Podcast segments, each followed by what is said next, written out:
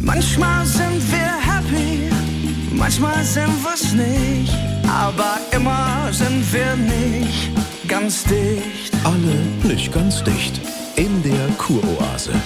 Und wie sind Sie heute da, Frau Voss? Äh, Frau Dr. Pernböller, ich habe auf Empfehlung Ihres Vaters dieses Mouse-Taping ausprobiert. Was ist das denn? Das ist der Schlaftrick der Superstars. Welche denn? Ja, äh, äh, beim Mouth, ähm, also Mundtaping, wird der Mund während des Schlafens zugeklebt. Also während oder vorher? Ja, also vorher für während.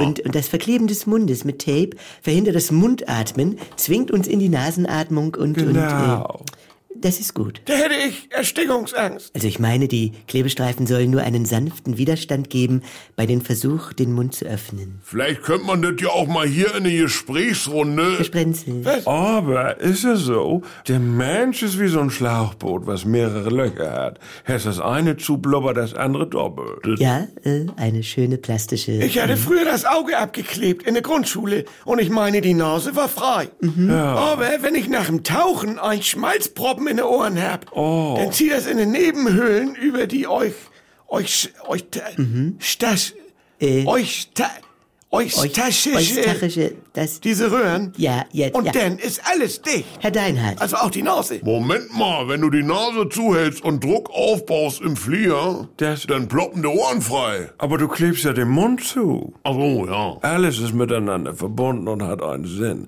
Oder Frau Dr. Pernböller? Sicher. Wenn du weinst, dann laufen ja die Tränen durch die Nase.